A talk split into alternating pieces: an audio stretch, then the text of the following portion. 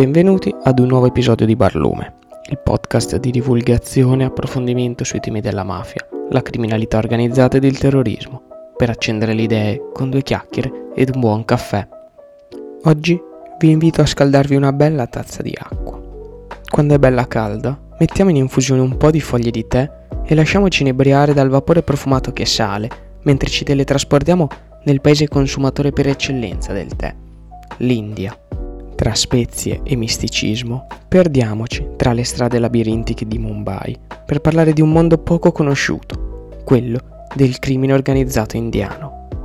L'India è uno dei paesi più popolosi, insieme alla Cina, e con l'economia in più rapida crescita, un crogiuolo di culture, lingue, religioni, così lontano dalla nostra quotidianità occidentale, in cui tuttavia ha trovato e trova spazio il crimine organizzato, un mondo sotterraneo che vive parallelamente al potere statale.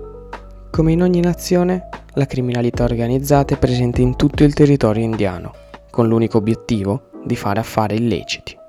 Il centro criminale per eccellenza è, in ogni caso, Mumbai, oggi polo nevralgico dell'economia del paese. Ma andiamo per gradi. A dirla tutta, a Mumbai il crimine c'è sempre stato e le prime forme di organizzazioni criminali possono essere individuate tra gli anni 40 e gli anni 60 del Novecento, quando i tre principali gangster della città prendevano il controllo delle rispettive bande criminali e agivano indisturbati. Stiamo parlando di Varadarajan Madaliar, Karim Lala e Haji Mazdan. Quest'ultimo, Haji Mazdan, nasce nel 1926 da una famiglia musulmana residente nell'odierno stato di Tamil Nadu. L'India è infatti uno stato federale e all'età di 8 anni si trasferisce con il padre a Mumbai, allora Bombay, dove fino ai 20 anni sopravvive con lavori saltuari tra i mercati e il porto cittadino. Questo gli permette di iniziare a contrabbandare oro, il cui commercio all'epoca era fortemente bloccato dai dazi sulle importazioni, e arriva così a controllare l'intero mercato del contrabbando in tutta la città. Anche Varadaraja Madaliar, come Haji Mazdan, nasce nel 1926 da una famiglia musulmana dello stato di Tamil Nadu e si trasferisce a Bombay all'età di 19 anni, dove trova lavoro come fattorino alla stazione ferroviaria della città. La sua carriera criminale inizia con piccoli furti nella zona portuale, ma sfrutta negli anni i bassi fondi della città per acquisire il controllo territoriale su buona parte della città e costruire una rete criminale fatta di estorsioni, gioco d'azzardo illegale, omicidi e contrabbando. Al contrario di Varadaraja Madaliar e Ashimazdan, Karim Lala non è di origini indiane.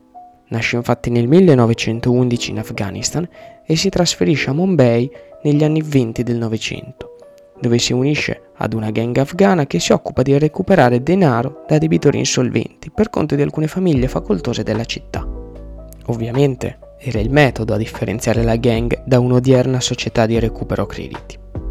Karim Lala si mette ben presto in risalto per le sue doti criminali e arriva al vertice del gruppo criminale afghano, dove rimane per più di vent'anni, diversificando le proprie attività. Rapimenti, giochi d'azzardo, omicidi, traffico di liquori e droga.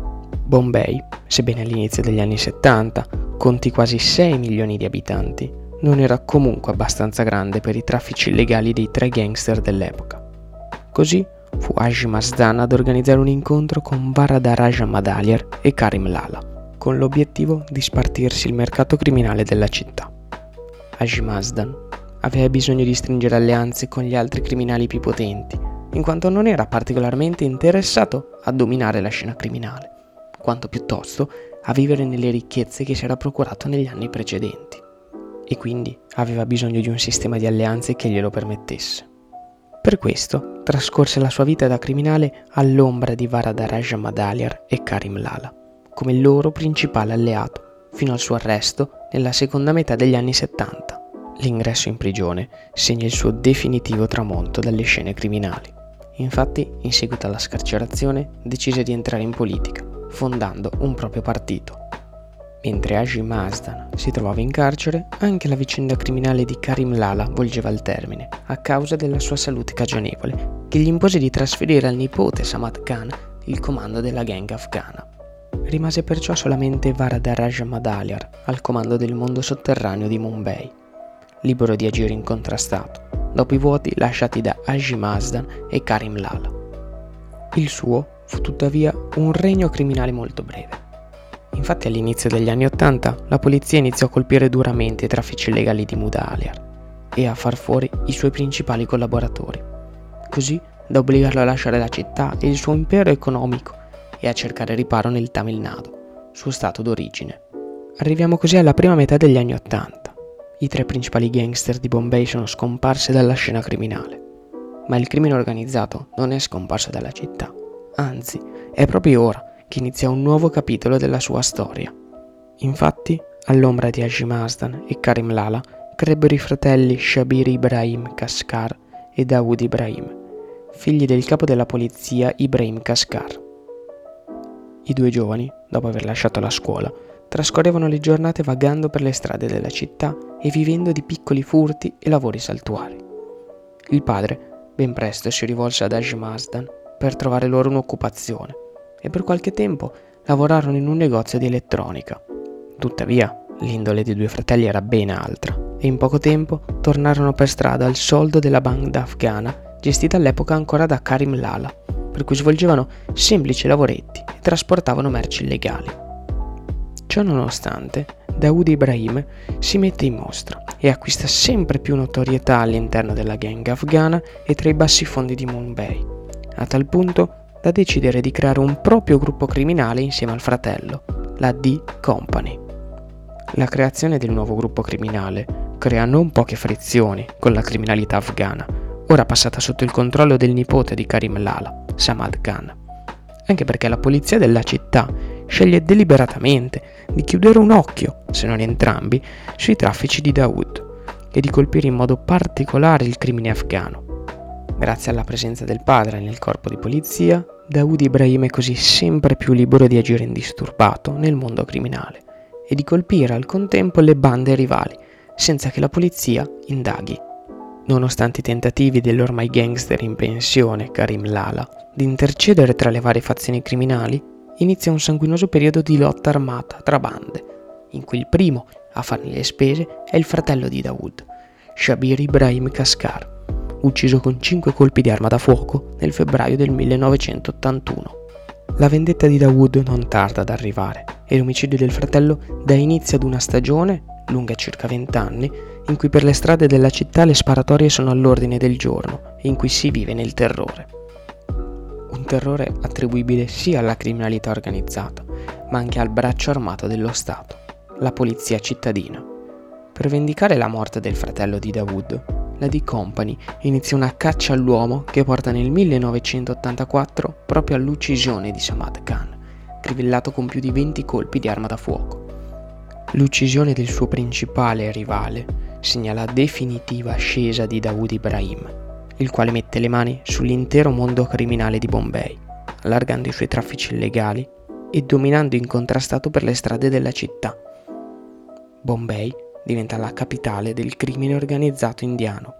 Dawood Ibrahim decide in ogni caso di trasferirsi a Dubai, continuando a gestire gli affari in India, ma soprattutto per sviluppare al contempo una rete di affari internazionali, principalmente negli Emirati Arabi, in Pakistan e in Afghanistan attraverso la sua rete di conoscenze, gestisce i traffici illegali a Bombay, contrabbando, traffico di stupefacenti, estorsioni, partite di cricket truccate. E tutto questo in uno stato di impunità totale. I cittadini vivono nella paura e nessuno denuncia. La polizia, dall'altra parte, è totalmente impotente. Infatti, Dawood Ibrahim ha fatto fuori la concorrenza criminale e ora il suo potere è alimentato dalla canna di una pistola la D Company opera su vasta scala, una società criminale con circa 25.000 uomini a libro paga, con affari che nella migliore tradizione mafiosa vengono condotti sia sul piano illegale che sul piano legale. Si va dalle estorsioni e non esiste bottega che non ne sia esente. Ogni settimana bisogna versare il tributo al crimine organizzato, al mondo del cinema. Si stima infatti che solo negli anni 90 Dawood abbia investito 5 miliardi di dollari nell'industria cinematografica di Bollywood. Il nome di Dawood ispira terrore, un terrore esercitato attraverso la sua rete criminale in città, senza che lo Stato riesca e possa reagire, fino al 1991, quando la polizia si ritrova, senza saperlo, a prendere parte al primo vero e proprio incontro. La mattina del 16 novembre 1991 la polizia riceve una soffiata da uno dei diversi informatori infiltrati nelle gang della città. Due uomini di Daoud, Maya Dolas e Dilip Buwa, si trovano nel quartiere residenziale di Lokhandwala. I poliziotti si recano sul posto e circondano il palazzo, dando così inizio a una sparatoria durata più di quattro ore, al termine della quale sette gangster, tra cui Maya Dolas e Dilip Buya, rimangono uccisi. Questa è la prima vera e propria reazione del sistema statale al crimine organizzato di Bombay. Per la prima volta dopo anni, la polizia è riuscita ad infliggere un colpo importante alla criminalità e lo ha fatto sotto gli occhi della stampa e della televisione.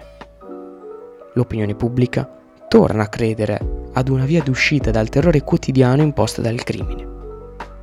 La polizia ha risposto per responsabilità morale e lo ha fatto con la stessa legge utilizzata dalla banda di Dawood, la canna fumante di una pistola, arrivando a confondere per la prima volta il confine tra giustizia e ingiustizia. Tuttavia ora le autorità della città si aspettano una reazione dalla D-Company. Ma Dawood rimane a Dubai a gestire i suoi nuovi affari internazionali. Negli Emirati Arabi acquista tonnellate di oro e li rivende in India. Non ha alcuna intenzione di occuparsi della polizia. Il lavoro sporco a Bombay è demandato ai suoi scagnozzi. Se loro muoiono, lui risparmia i soldi per pagarli. Tuttavia, dopo la sparatoria di Lokhandwala, avvengono altri due episodi che costringono Dawood Ibrahim a reagire. Tra il novembre e il dicembre del 1992, in tutto il paese si acuisce l'eterna disputa tra indù e musulmani, fino ad arrivare al 6 dicembre 1992, quando ad Ayodhya, città nello stato dell'Uttar Pradesh, dove la diatriba tra musulmani e induisti ha radici antichissime, una moschea viene rasa al suolo da 150.000 volontari induisti, radunatisi lì per una manifestazione che avrebbe dovuto essere simbolica e pacifica. Scoppia così una vera e propria guerra religiosa tra indù e musulmani in diverse città del paese, che porta alla morte di oltre 2000 persone, per la maggior parte musulmani. Nel giorno della distruzione della moschea, molti quartieri musulmani furono attaccati nelle città di Mumbai, Bhopal, Nuova Delhi, oltre che in centri minori. Nei giorni successivi, in Pakistan e Bangladesh, la popolazione indù fu attaccata dai musulmani e alcuni templi vennero rasi al suolo o danneggiati. La polizia fu così chiamata ad intervenire per sedare gli animi e le rivolte, e l'intervento avvenne con una violenza mai vista prima, che portò all'uccisione di almeno 900 persone per mano delle forze dell'ordine, le quali attendono ora una reazione. Da parte di chi? Ovviamente di Dawood Ibrahim, musulmano e accusato di aver rifornito bande di rivoltosi musulmani delle armi utilizzate negli scontri. Ma Dawood continua a rimanere nell'ombra, ma ancora per poco.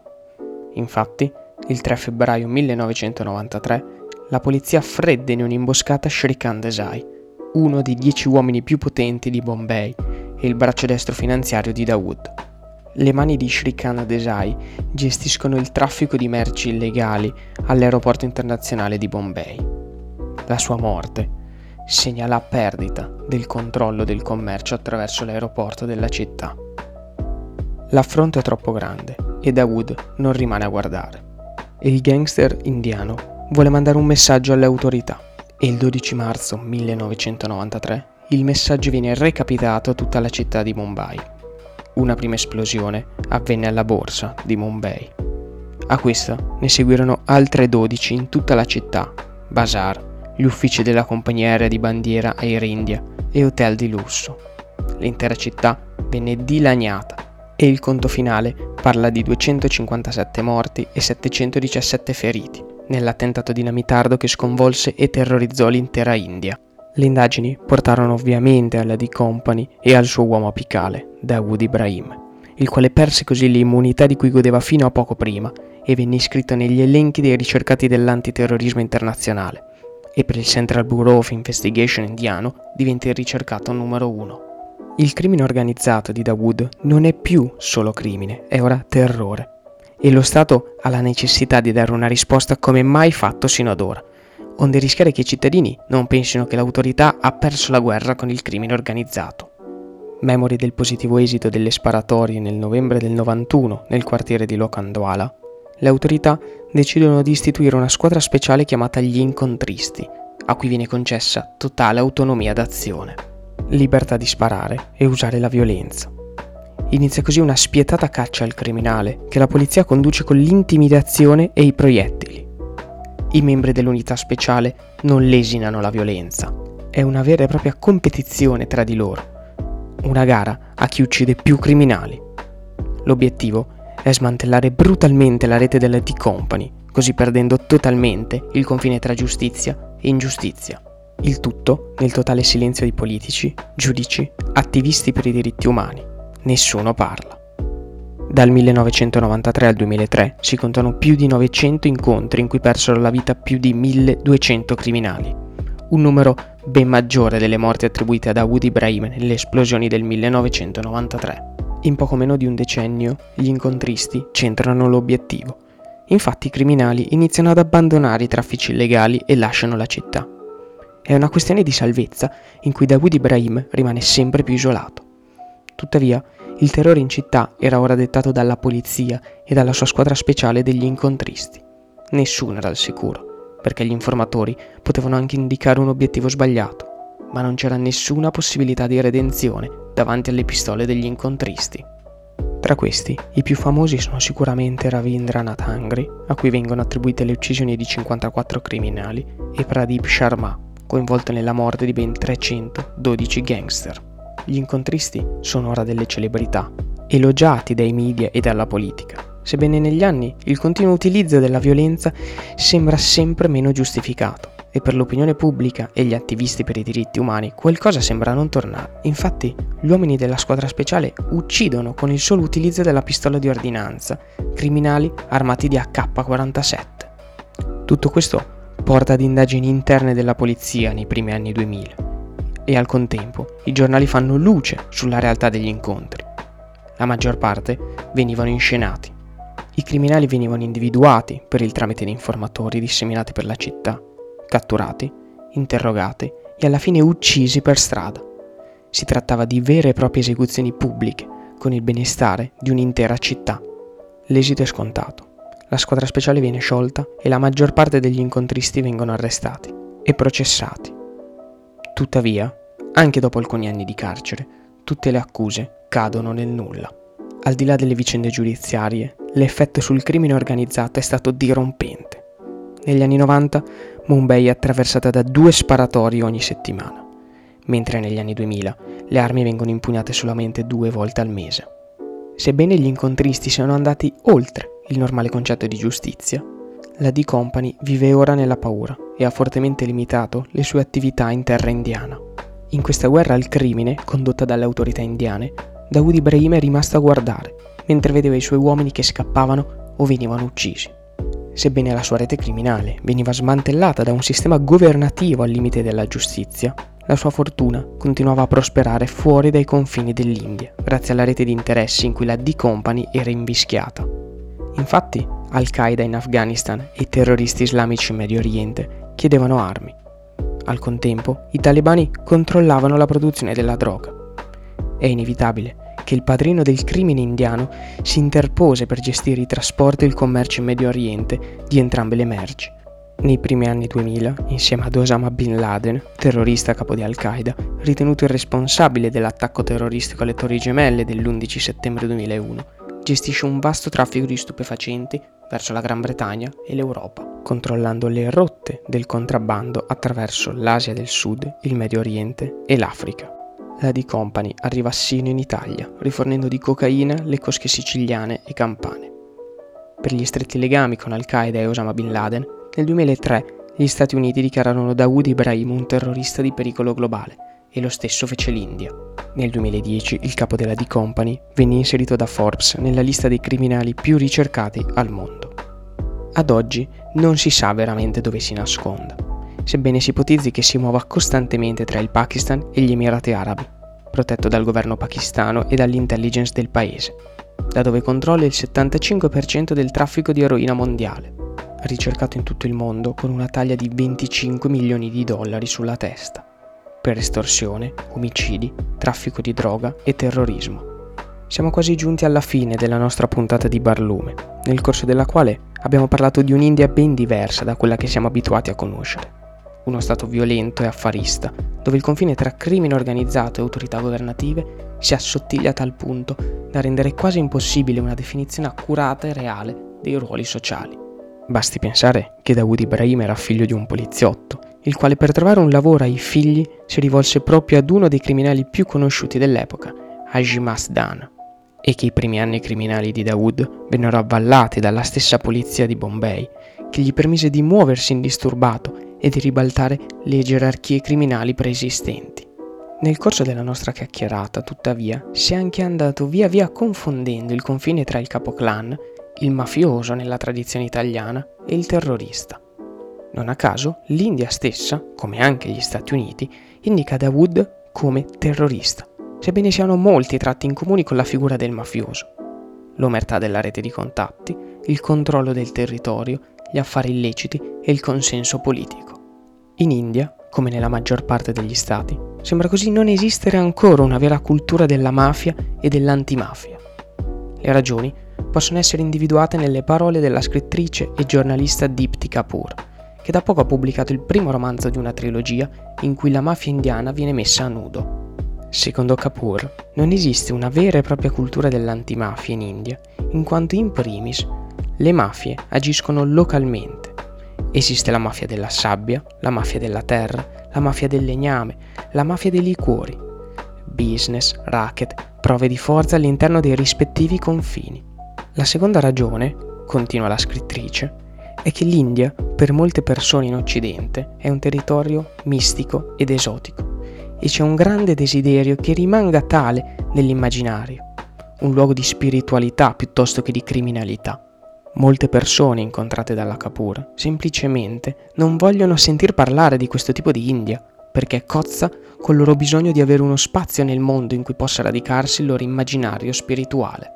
Per Barlume, invece, c'è il grande desiderio di conoscere ed esplorare le realtà criminali che attraversano l'intero globo, senza esclusioni. Per questo vi abbiamo voluto accompagnare in questo viaggio dall'altra parte del mondo. Anche perché la guerra alle mafie e al crimine organizzato è una guerra che accomuna tutti i paesi. Infatti questo episodio di Barlume nasconde un singolare parallelismo temporale con le mafie italiane. Mentre in India le autorità si trovavano a dover fronteggiare uno degli attacchi dinamitardi più mortali nella storia del paese, le 13 esplosioni del 1993 a Mumbai, che fecero più di 200 morti e più di 700 feriti, negli stessi mesi, in Italia, lo Stato italiano si ritrovava a far fronte alle varie dichiarazioni di guerra orchestrate da Cosa Nostra. Tra le altre, le stragi di Capaci di Via D'Amelio, gli attentati di Via dei Georgofili e di Via Palestro nazioni così lontane, ma la cui storia è allo stesso modo attraversata da simili vicende criminali parastatali. È ora giunto il momento di lasciare l'India e rientrare nel nostro baretto. È infatti il tempo di spegnere le luci, abbassare la saracinesca di barlume e darvi appuntamento al prossimo podcast.